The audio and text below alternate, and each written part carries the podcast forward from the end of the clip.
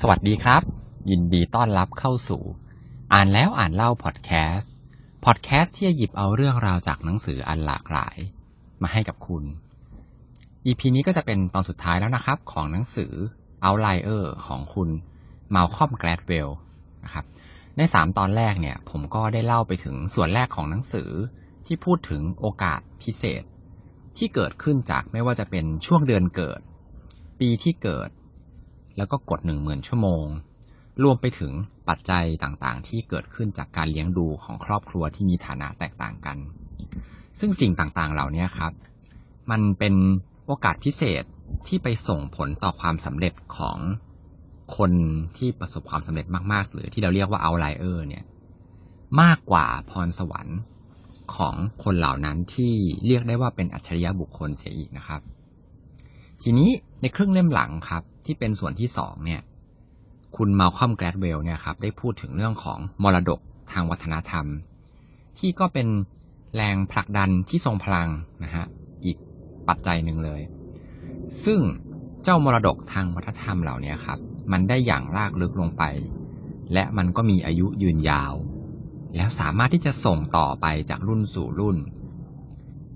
สิ่งเหล่านี้ครับมันเป็นตัวที่กำหนดทัศนคติ แล้วก็พฤติกรรมของเราอย่างที่เราเนี่ยคาดไม่ถึงเลยทีเดียว ในบทที่ 7 ของหนังสือ ได้เล่าถึงสายการบินโคเรียนแอร์ของเกาหลีใต้ ที่สายการบินเนี่ยครับเคยประสบปัญหาใหญ่เลยก็คือมีอัตราในการที่เครื่องบินเนี่ยตกมาก อาจจะเรียกได้ว่ามากที่สุดในโลกเลยในยุคนั้น แต่ภายหลังครับ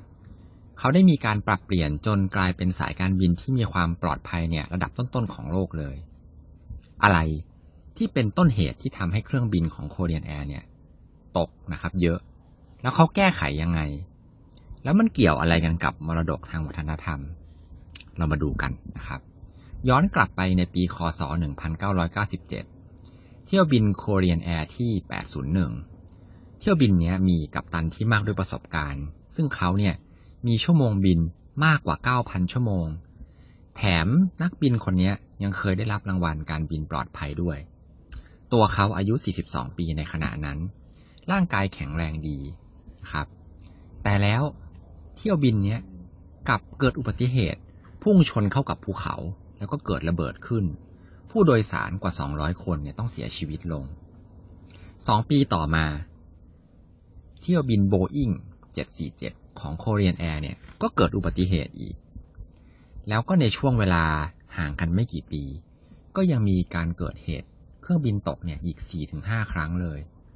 โคเรียนแอร์ในช่วงนั้นเนี่ยเกิดอุบัติเหตุบ่อยมากๆ จนหลายประเทศ เริ่มที่จะเพิกถอนสิทธิ์การบิน แล้วก็การลงจอดของโคเรียนแอร์ในประเทศของเขา สาเหตุของเครื่องบินตกของโคเรียนแอร์เนี่ย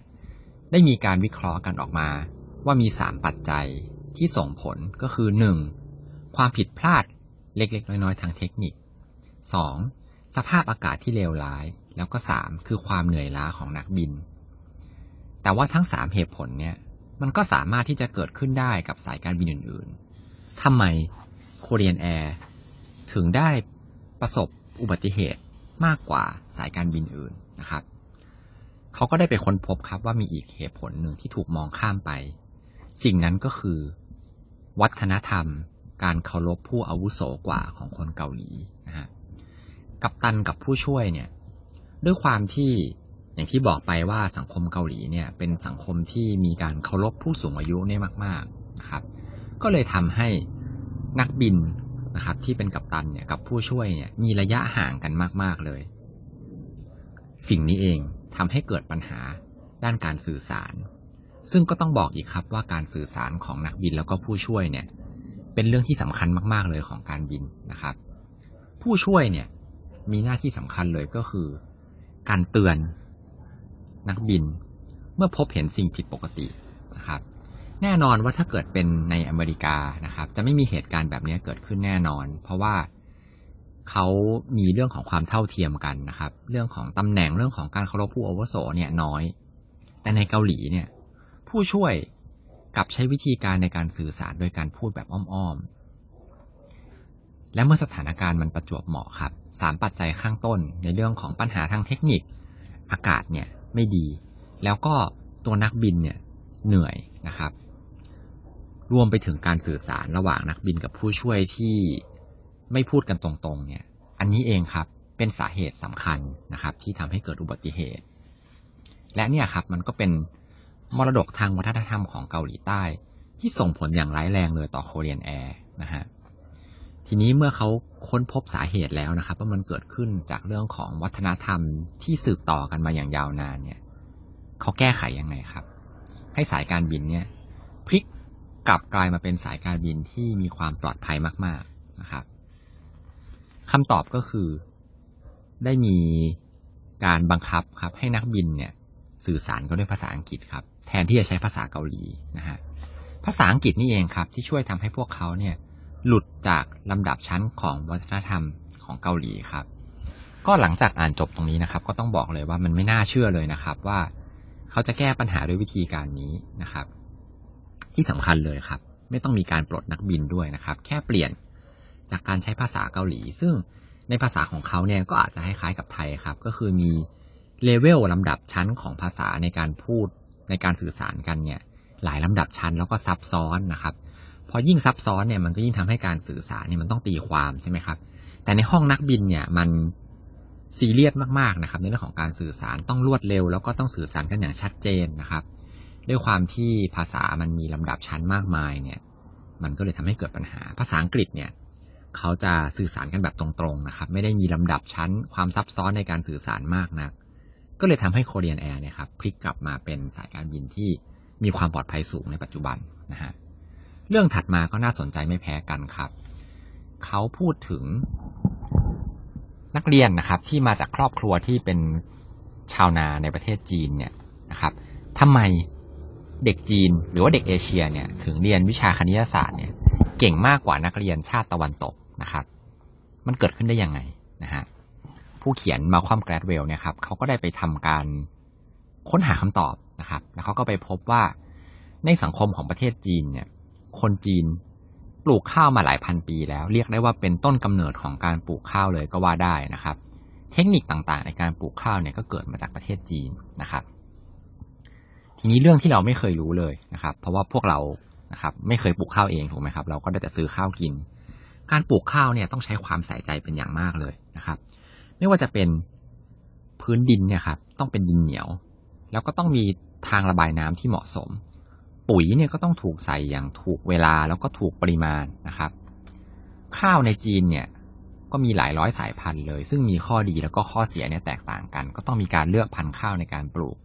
หลาย ๆ ครั้งเนี่ยก็ต้องมีการปลูกข้าวหลาย ๆ สายพันธุ์พร้อม ๆ กันนะครับ การกำจัดวัชพืชเนี่ยก็ต้องทำด้วยมือนะครับ รือแม้แต่กระทั่งเขาเนี่ยอาจจะต้องใช้หวีในการไปสางตัวต้นข้าวเนี่ยทีละต้นนะครับ แล้วก็ต้องมีการตรวจระดับของน้ำแล้วก็อุณหภูมิเนี่ยอยู่ตลอดเลยนะฮะสิ่งเหล่านี้เองครับ เป็นมรดกทางวัฒนธรรมของชนชาติจีนนะครับ ที่ให้ความสำคัญกับความขยันแล้วก็ความมุ่งมั่นนะฮะก็อาจจะรวมไปถึงชาติเอเชียทั้งหมดด้วยนะครับ สิ่งเหล่านี้ครับเป็นข้อแตกต่างจากถ้าเกิดเทียบกับทางฝั่งอเมริกานะครับ เขาจะมีการทำเกษตรกรรมด้วยเทคโนโลยีนะครับ มีเครื่องมือที่ทันสมัยนะครับ แต่ว่าคนจีนที่ทำนาเนี่ยส่วนมากก็จะเป็นชนชั้นที่มีฐานะไม่ได้ดีมากนะครับ เขาก็จะต้องใช้ความคิดสร้างสรรค์ความละเอียดความมุ่งมั่นนะครับ ในการเพิ่มประสิทธิภาพแล้วก็ประสิทธิผลของการปลูกข้าวเนี่ยแทนการใช้เทคโนโลยีครับ ทีนี้มีอีกปัจจัยหนึ่งที่น่าสนใจมากกว่าเรื่องของการปลูกข้าวนะครับ ก็คือ คำอ่านตัวเลขที่แตกต่างกันครับคำอ่านตัวเลขในภาษาจีนเนี่ยสั้นมากๆนะครับ อย่างเช่นสี่เนี่ยเขาก็เรียกว่าซื่อนะครับแต่ภาษาอังกฤษเนี่ยก็เรียกว่าโฟใช่ไหมครับเจ็ดเนี่ยเขาใช้คำว่าชินะฮะ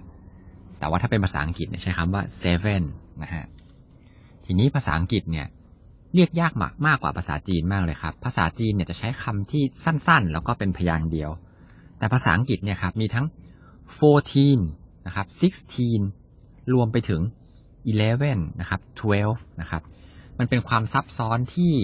เด็กๆ ที่เป็นเด็กเล็กเนี่ยจะต้องหัดจำคำเหล่านี้ครับ ภาษาอังกฤษเนี่ยมันจำยากนะครับ ผิดกับภาษาจีนนะฮะที่มีความเป็นระเบียบของระบบตัวเลขเนี่ยมากกว่า ดังนั้นเมื่อเป็นเรื่องของคณิตศาสตร์เนี่ยครับ ชาวจีนก็เลยมีข้อได้เปรียบมาตั้งแต่เด็กนะครับ เราเป็นผู้ใหญ่เราเรียนมานานแล้วเนี่ยเราอาจจะคิดว่าสิ่งเหล่านี้มันส่งผลด้วยเหรอแต่ว่า หลังจากที่เขาไปทำการวิจัยมาเนี่ยครับ การที่คำอ่านตัวเลขเนี่ยมันสั้นนะครับ มันส่งผลต่อการจำในสมัยเด็ก ๆนะครับ ที่เป็นเด็กเล็กมากๆเนี่ยครับ แล้วมันส่งผลต่อเนื่องมากๆเลยนะครับ แล้วยิ่งเมื่อการจ